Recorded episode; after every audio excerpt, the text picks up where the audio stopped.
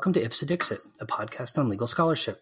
I'm your host, Brian L. Frye, Spears Gilbert Associate Professor of Law at the University of Kentucky College of Law. My guest is Ari Glogower, Assistant Professor of Law at the Ohio State University Moritz College of Law. We will discuss his article, A Constitutional Wealth Tax, which will be, which will be published in the Michigan Law Review. So, welcome to the show, Ari. Thank you, Brian, and uh, thank you for emphasizing the "the" in. As a trademark and and copyright professor, I couldn't help myself. The uh, controversy has been in the news lately. Right. Well, at least it's raising awareness of the issue. So.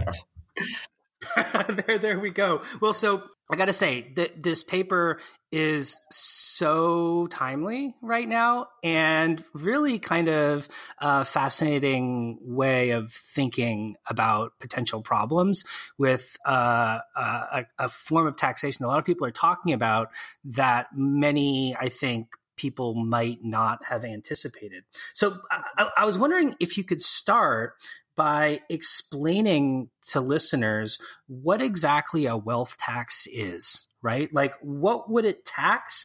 And how would a wealth tax be different from the more familiar income tax? Sure, and uh, you know, just as a uh, as a introduction, I i have been interested in the relationship between income and wealth and the progressive tax system, and I kind of thought maybe these maybe the topic of wealth taxation will be interesting to a broader audience about 10 years from now. Um, and then life comes at you fast, and it, it is exciting to see this conversation happening now.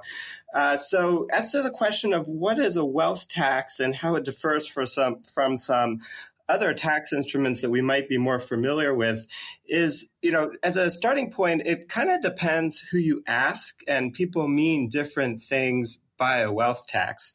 If it just means a tax uh, instrument that tends to impose a greater tax burden on the wealthy, then in one sense, a capital income tax could be thought of as a wealth tax to the extent that uh, taxing dividends, interest, capital gains has the effect of burdening wealth. You can also think about an estate tax as a once in a lifetime wealth tax on your net estate. And this paper in particular is thinking about what I describe as a traditional wealth tax, which is measuring wealth in a different way, which is uh, simply uh, taking some measure of your net asset value, the taxpayer's net asset value each year. Typically, they're structured as net of your debt, and there could be exemptions for either a dollar amount, or there could be exemptions for certain types of assets, for example, such as personal property or real estate. And then taking this net asset value and then imposing some rate of tax on it. For example, think about the structure of Senator Warren's proposal, which follows this basic design structure. Mm-hmm. So, with respect to the kind of wealth tax you're talking about in this paper and that Senator Warren and others have been talking about, are there any kinds of taxes that people currently pay that might be characterized as that kind of wealth tax or at least similar to that kind of wealth tax, just to provide a kind of a basis for comparison? Yeah, so we don't explicitly do this in the federal tax system, but we do a form of this with uh, the property tax. Uh, states and uh, local taxing jurisdictions impose a tax based on your the some measure of the asset value of your property, which could be thought of as very similar in design to a wealth tax. Uh, what Senator Warren and others have proposed would just be a broader measure that would account for more assets than this. Right. Okay. So you're talking about the possibility of a wealth tax at the federal level. And the title of your paper is a constitutional wealth tax, right? So that that implies that there are potential constitutional difficulties with a federal wealth tax. Sort of what limits, if any, does the Constitution put on Congress's ability to tax, and how would those be relevant to a wealth tax?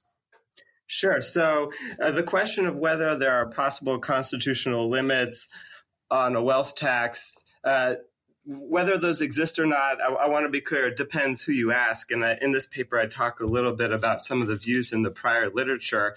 So I, want to I, I want to make clear I'm talking. I'll refer to some of the potential constitutional limits, and then people interpret these in different ways. So, uh, starting with Article 1, Section 8, this is a provision that gives Congress the broad federal taxing power, and this was seen at the time as necessary to you know, support the nascent state and to replace the former system under the Articles of Confederation uh, that um, for requisitions from the states, which were very uh, impossible to collect.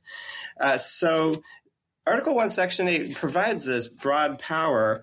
And then the potential limitations that uh, some point to uh, one is the, or the most important one perhaps, is the apportionment requirement for direct taxes. And this appears in Article 1, Section 2, and then again in Article 1, Section 9.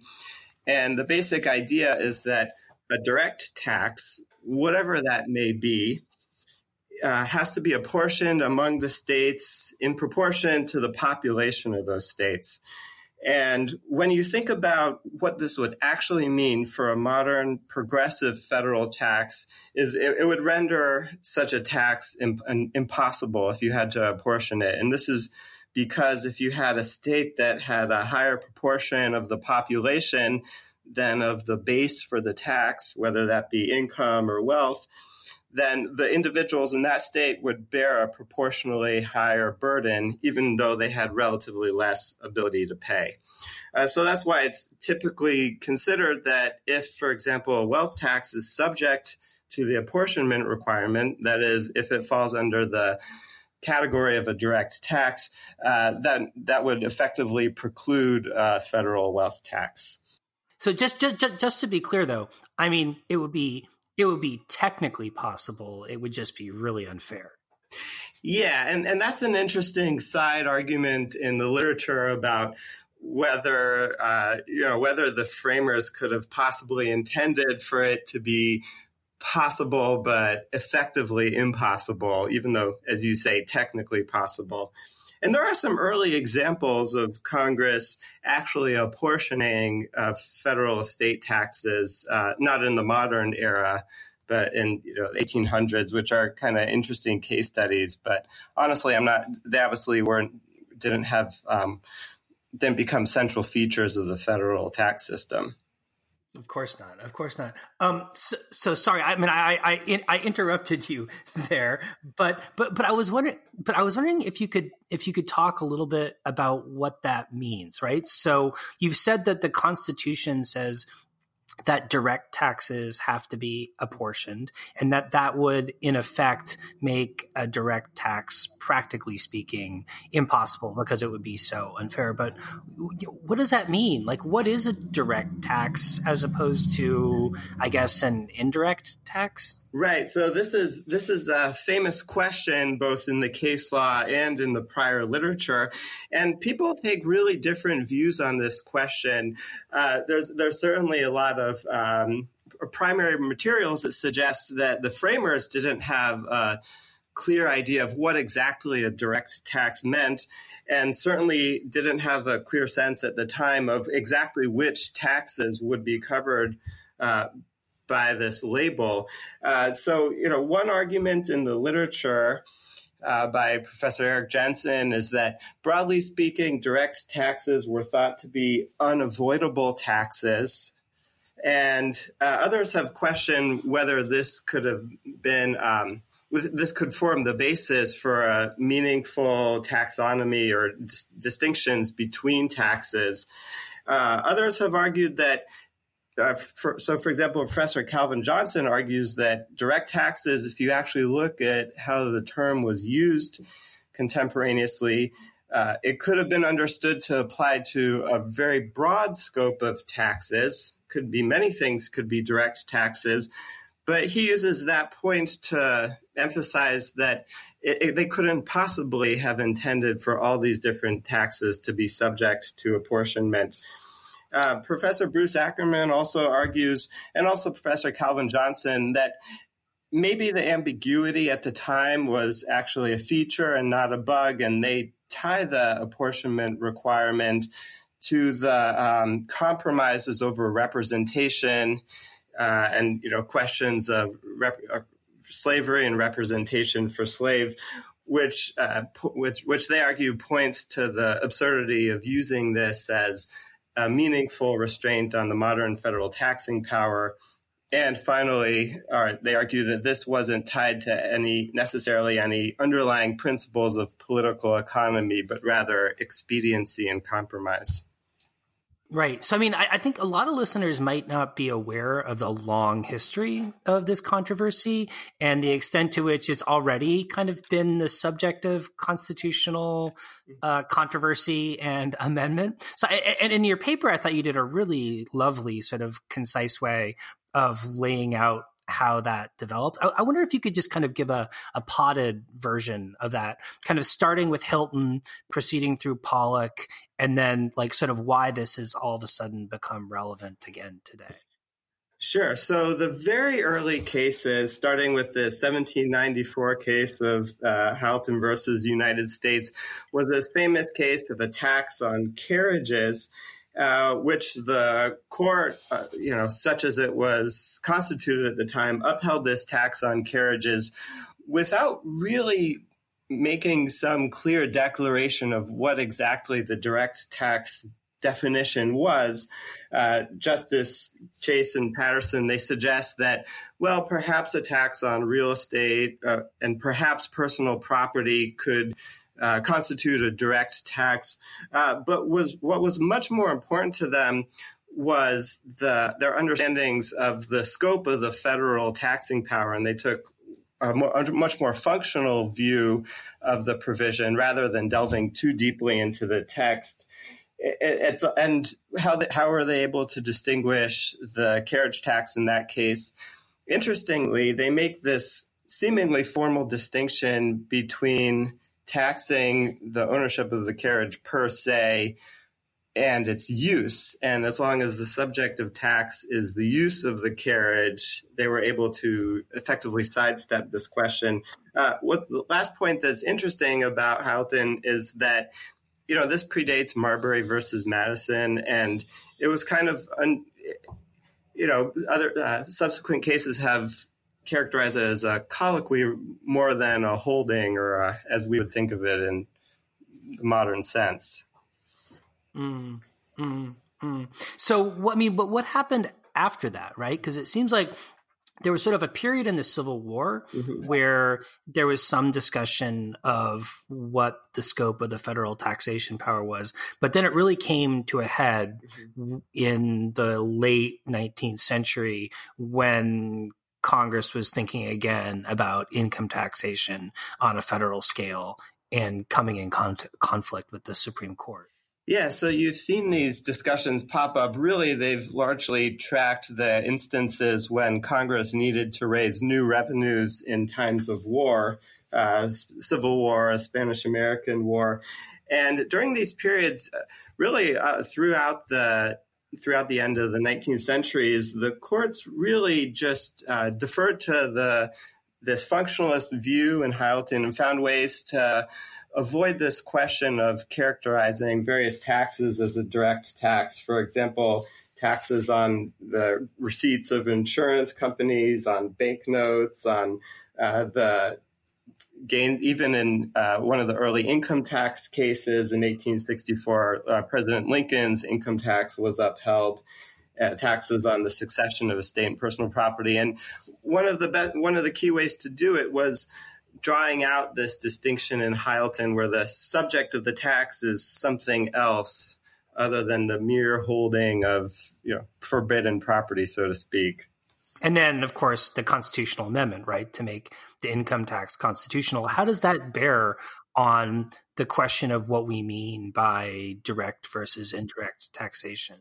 Right. So between these cases and the 16th Amendment, then you have the infamous Pollock cases, with Pollock cases, and it came down in 1895 uh, on on the question of the 1894 income tax, the you know first attempt at the modern income tax.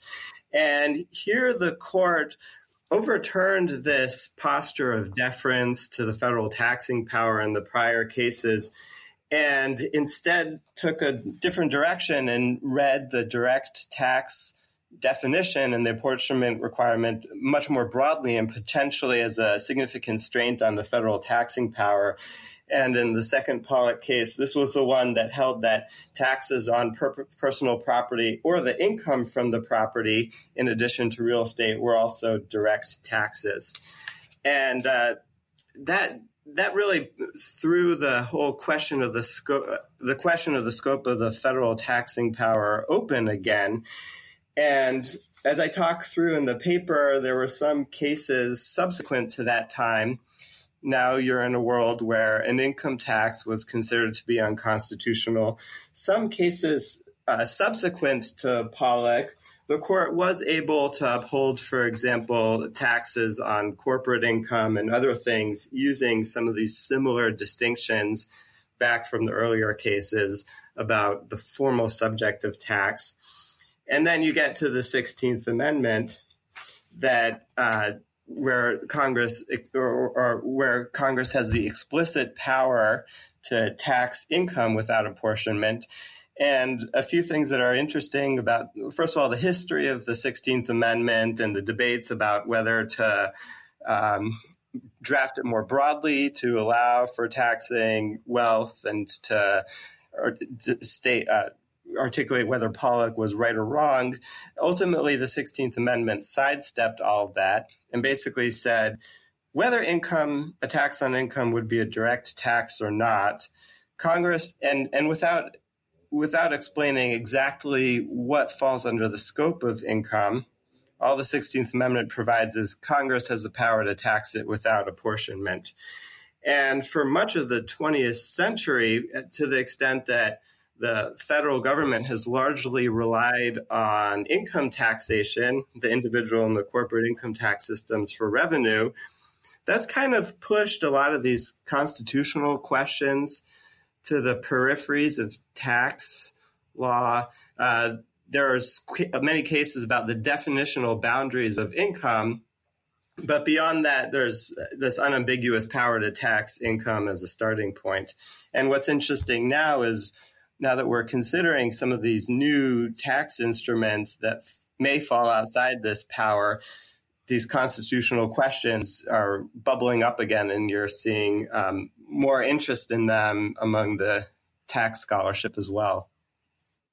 Right. So, as I understand it, then the problem here is that the 16th Amendment said that Congress could tax income, but it didn't say anything about Congress and direct taxes.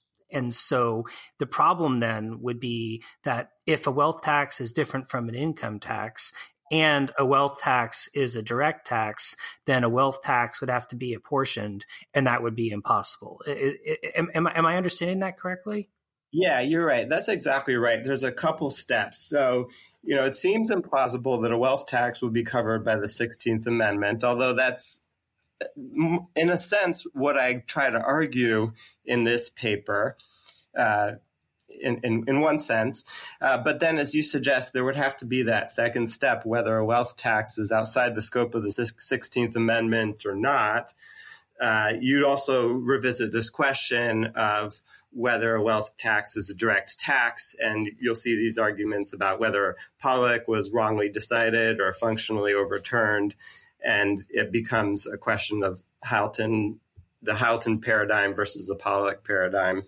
Mm. So, as you note in your paper, it, it, it seems like some scholars think that a wealth tax, in the sense that's currently being proposed, would already be constitutional. I, I wonder if you could kind of give a brief account of why they think that that's the case and whether or not you find their arguments kind of compelling i guess primarily in relation to like what do we think the supreme court would actually do with them Sure. So, so uh, you know, I, as a, I, I would I would put it like this. I personally find these arguments strongly compelling, and this this paper and this project was meant in a way to provide a uh, orthogonal view or maybe a complementary view for why a wealth tax should be held constitutional. But I don't mean to suggest that this is a, necessary argument because these prior arguments in the literature are mistaken. Uh, it also goes back to a question of constitutional interpretation and a lot of these prior arguments they sound to one degree or another in questions of original intent or original public meaning and this paper is not a paper about originalism in any sense. But the basic views in the literature and this again is uh, professors bruce ackerman calvin johnson dawn johnsen walter dellinger is that the um, that it, basically going back to broadly speaking, going back to these functionalist arguments coming out of the very early cases, that the apportionment requirement and the direct tax definition were fig leaves meant to be uh, a, an ambiguous bridge to uh, agreements on these more pressing constitutional questions about representation in uh, Professor Ackerman's account, they were also fundamentally tainted by their connection to questions of slavery and representation. And what's really interesting in Professor Johnson's account is he argues, he provides evidence that the founders didn't even understand how a direct tax and apportionment would operate and how it would even create a challenge for uh, for a federal tax instrument. And, you know, so Professor Johnson argues that he characterizes the apportionment requirement as a glitch or a mistake or relic from essentially this is how the requisition system works worked under the Articles of Confederation, but he argues that it was never intended to hobble the taxing power and then Professor Ackerman also provides this argument well, what do you do about an estate ta- a tax on real estate? And you do see the, even from the early cases, the court arguing, okay, fine, maybe a tax on real estate would be a direct tax subject to apportionment. If there's any substance to the set of direct taxes, maybe it's just real estate or proper, possibly personal property. And then to justify a wealth tax, you have to say that a tax on a broader scope of assets that could include real estate is qualitatively different than a tax on the subset of just real estate alone, which I think makes sense as an argument if you're going back to a functional view of the intent of the scope of the federal taxing power. Uh, it is another step in the argument that does need to be made in order to justify a a tax on a broader scope of assets that includes real estate. Right. So, I mean, in your paper, you kind of propose almost a way of sidestepping the entire constitutional question through what you describe as a wealth integration alternative. what does that mean and how would it work? Because this is like the really cool and I think conceptually interesting move in the paper. Yeah, and this again, it, it, came out of my general interest in the relationship between income and wealth as factors in our taxpayers' ability to pay and as potential bases for taxation.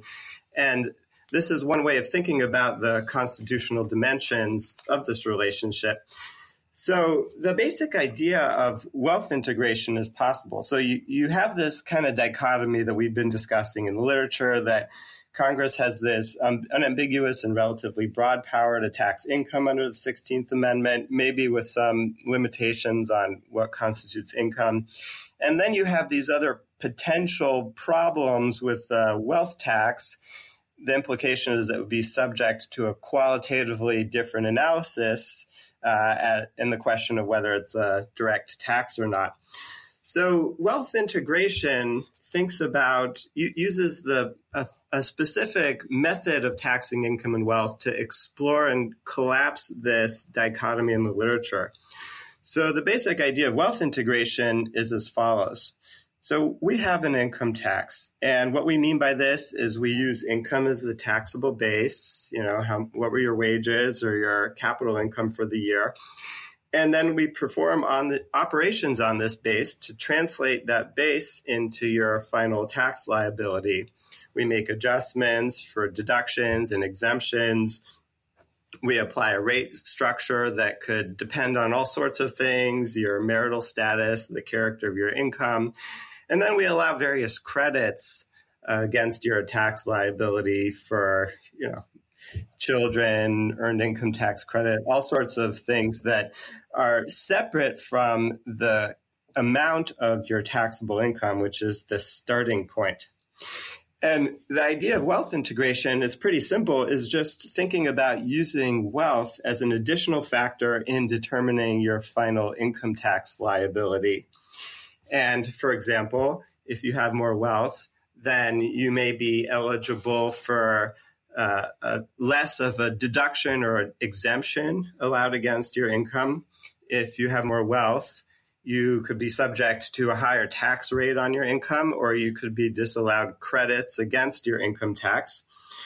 And then using this hybrid instrument, then the paper explores the constitution, the possible constitutional analysis of this scheme and then from there thinking about its possible implications for what we've been talking about as a traditional wealth tax as well. Right. So, I mean, to the extent that there are potentially legitimate constitutional objections to a wealth tax as kind of conventionally conceived, would any of those objections apply to the scheme you're proposing? And if not, why not?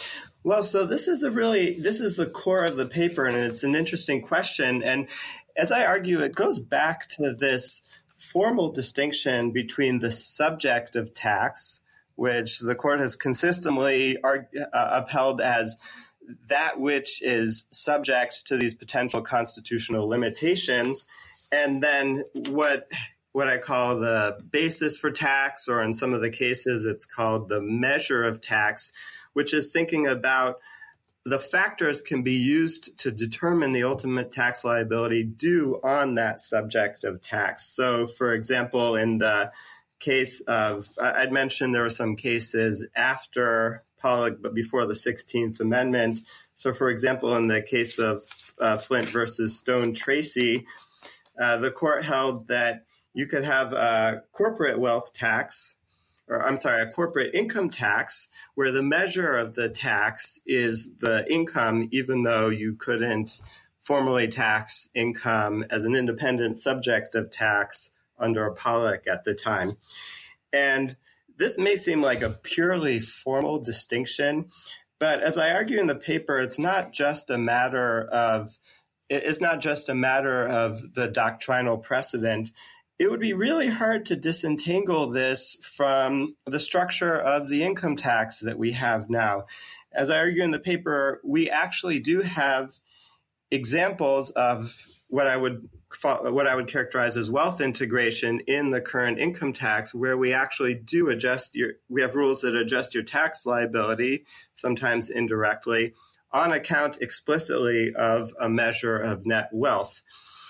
And moving more conceptually from the doctrinal to uh, why the tax system might have, have evolved this way is it, it goes back to one other potential constitutional restriction that the court has uh, diminished almost to a nullity. And this is right back in Article 1, Section 8, when Congress has is granted this broad taxing power with the one, one requirement that the taxes should be uniform throughout the United States. This is the uniformity requirement. Now, uh, what the heck does uniformity mean? In older cases, taxpayers argue that this uh, required some degree of equal treatment or consistency in imposing tax liabilities on different taxpayers and arguing essentially you can't adjust these tax liabilities on the basis of these additional factors or individual circumstances. And the court has read uniformity almost out of the code and out of the Constitution entirely uh, by holding that it only requires some, possibly some modicum of geographic uniformity. And commentators have argued that the reason for this diminishment of the uniformity clause was necessary to preserve the core of Congress's taxing power and the ability to adjust tax liabilities to these individual circumstances. And ultimately, when you think about wealth integration and you think about why the court has distinguished between the subject and the measure of tax uh, throughout the case law, uh, you get to the same point about the court being in this position of having to continuously second guess the scope of Congress's taxing power and uh, really the scope of Congress's unambiguous power to tax income under the 16th Amendment. Could that possibly mean, for example, that uh, you could tax Congress can tax income, but not with a progressive rate schedule that taxes higher income earners more than lower income earners? Mm, mm, mm. Yeah. So your your wealth integration alternative, to the extent that it avoids the constitutional or potential constitutional problems with a sort of more conventional concept of a wealth tax, does it have any functional differences from how sort of people are conventionally kind of conceptualizing what a federal wealth tax would look like and how it would work? Yeah, so one thing that is interesting about this, and this goes back to maybe what the core of the substantive uh, the substantive significance of the of these distinctions between the subject and the basis slash measure of tax is that uh, if you don't have the subject of tax in the first place, you're not going to be able to impose any tax on any of these variables that subsequently adjust the amount of tax due as the basis or measure of the tax. So, for example, if you had uh, if you taxed wealth through wealth integration by adjusting the amount of your income tax liability,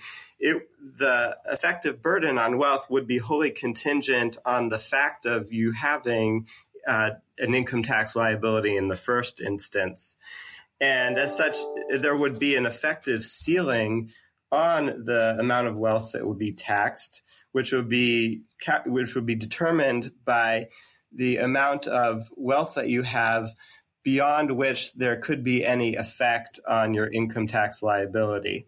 And that would vary based on the design or the method of wealth integration used. But there would always be that ceiling. It would have the effect of taxing your first dollars of wealth up to a ceiling, but not wealth above that amount. Right. So, as I understand it, I mean, would it be wrong to say that in effect it would kind of be like a wealth tax on income? I mean, that's one way of thinking about it, although you can flip it around and redesign it as a, um, you know, as a, you can, you can, you can think of it as a tax on your income adjusted by your wealth, but you could rewrite the provision as a tax on your wealth that's limited or adjusted by your income. And, and I think that's what gets at the this is the final step in the paper is thinking about the implications for a traditional wealth tax as well. If it's only this matter of pure form about whether you think about it as a tax on income adjusted by wealth or a tax on wealth adjusted by income, then you're at a point where the scope of Congress's taxing power would depend purely on the labels that Congress used to define the tax. Uh, this is assuming that that the court were to uphold wealth integration methods as a tax on income adjusted by wealth, then the distinction between that and a, as, and a tax on wealth adjusted by income becomes vanishingly small and purely formal. Yeah, no, and this is really interesting because it seemed to me like a big part of the paper was kind of showing how the concept of income and the concept of wealth are sort of almost like weirdly fungible in relation in relation to the tax power in in a sense and that it's like impossible to make the kind of necessary constitutional distinction between the two is is that right yeah, yeah, and there's different aspects of this fungibility, and this goes back to where we had started. You know, in one sense, you can indirectly ta- you can tax wealth in a fashion by taxing capital income, and then that's one aspect of the interchangeability and the 16th Amendment. It's clear that Congress can tax capital income uh, even if it can't tax the wealth. And this is, I would think of this as a different aspect of this relationship or this collapsibility of the concepts. Here, we're still formally talking about income measured as some net flow of uh, resources over a period versus wealth as some net stock of resources as observed at some discrete point in time. Um, but then again, thinking about using one as a, a, as an adjustment to the tax liability due on the other. And ultimately, this comes back to what it means that Congress has the power to tax income under the 16th Amendment. And I think the big picture of the paper is that a broad reading of the apportionment requirement, notwithstanding this deep unambiguity, uh, this deep ambiguity about whether it was ever intended to have any bite, uh, could really start to cut into the bone of the unambiguous grant of power to tax income under the 16th Amendment. And I'd, I'd be interested if a court would want to go there.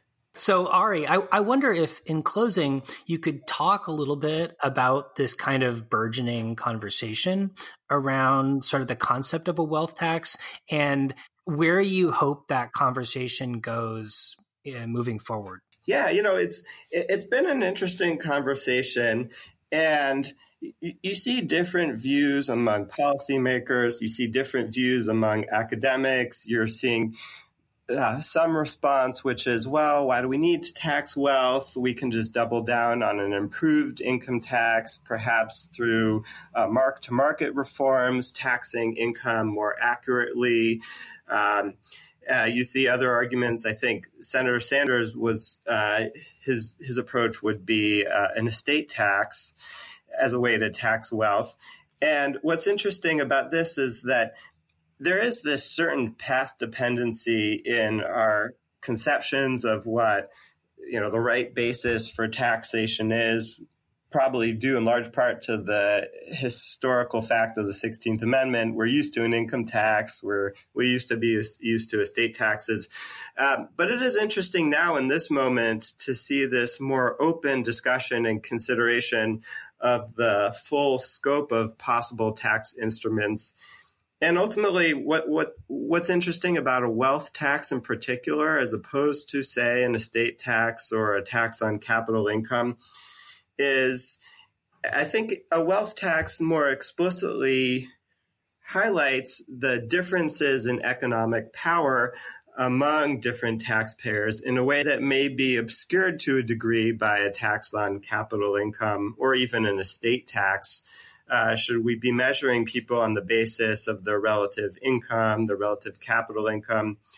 Or is there something about your stock of saved wealth that affects your relative ability to pay and your role in society? You know, in the end, you could tax anything. You could tax shoes. You could, uh, in the end, ultimately, it it really matters what the relative tax liabilities and tax burdens are on different members of society. But our choice of the tax base also has something to say about what are the relative economic differences and how we compare people in a progressive tax system. And that kind of goes back to some of my previous papers on this topic. Awesome. Well, thank you so much, Ari. This was really a fascinating and deep dive into kind of conceptual issues in federal taxation. Yeah, thank you. I really enjoyed it.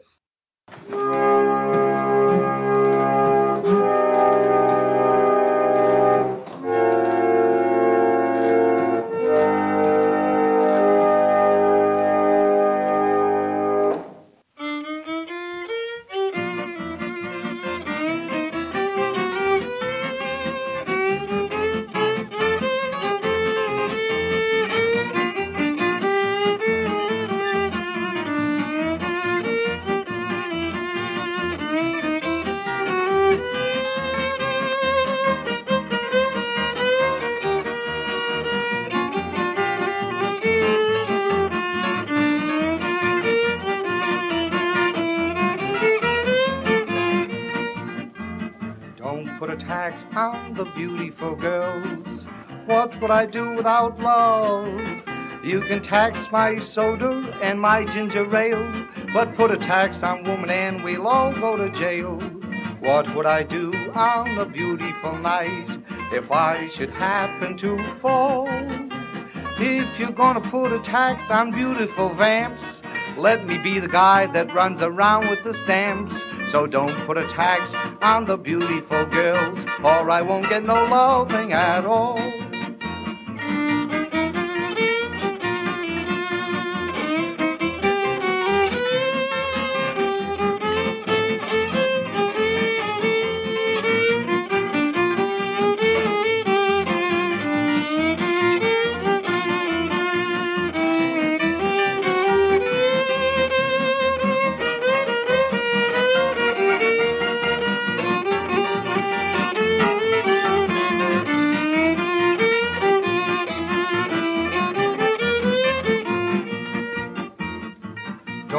Tax on the beautiful girls.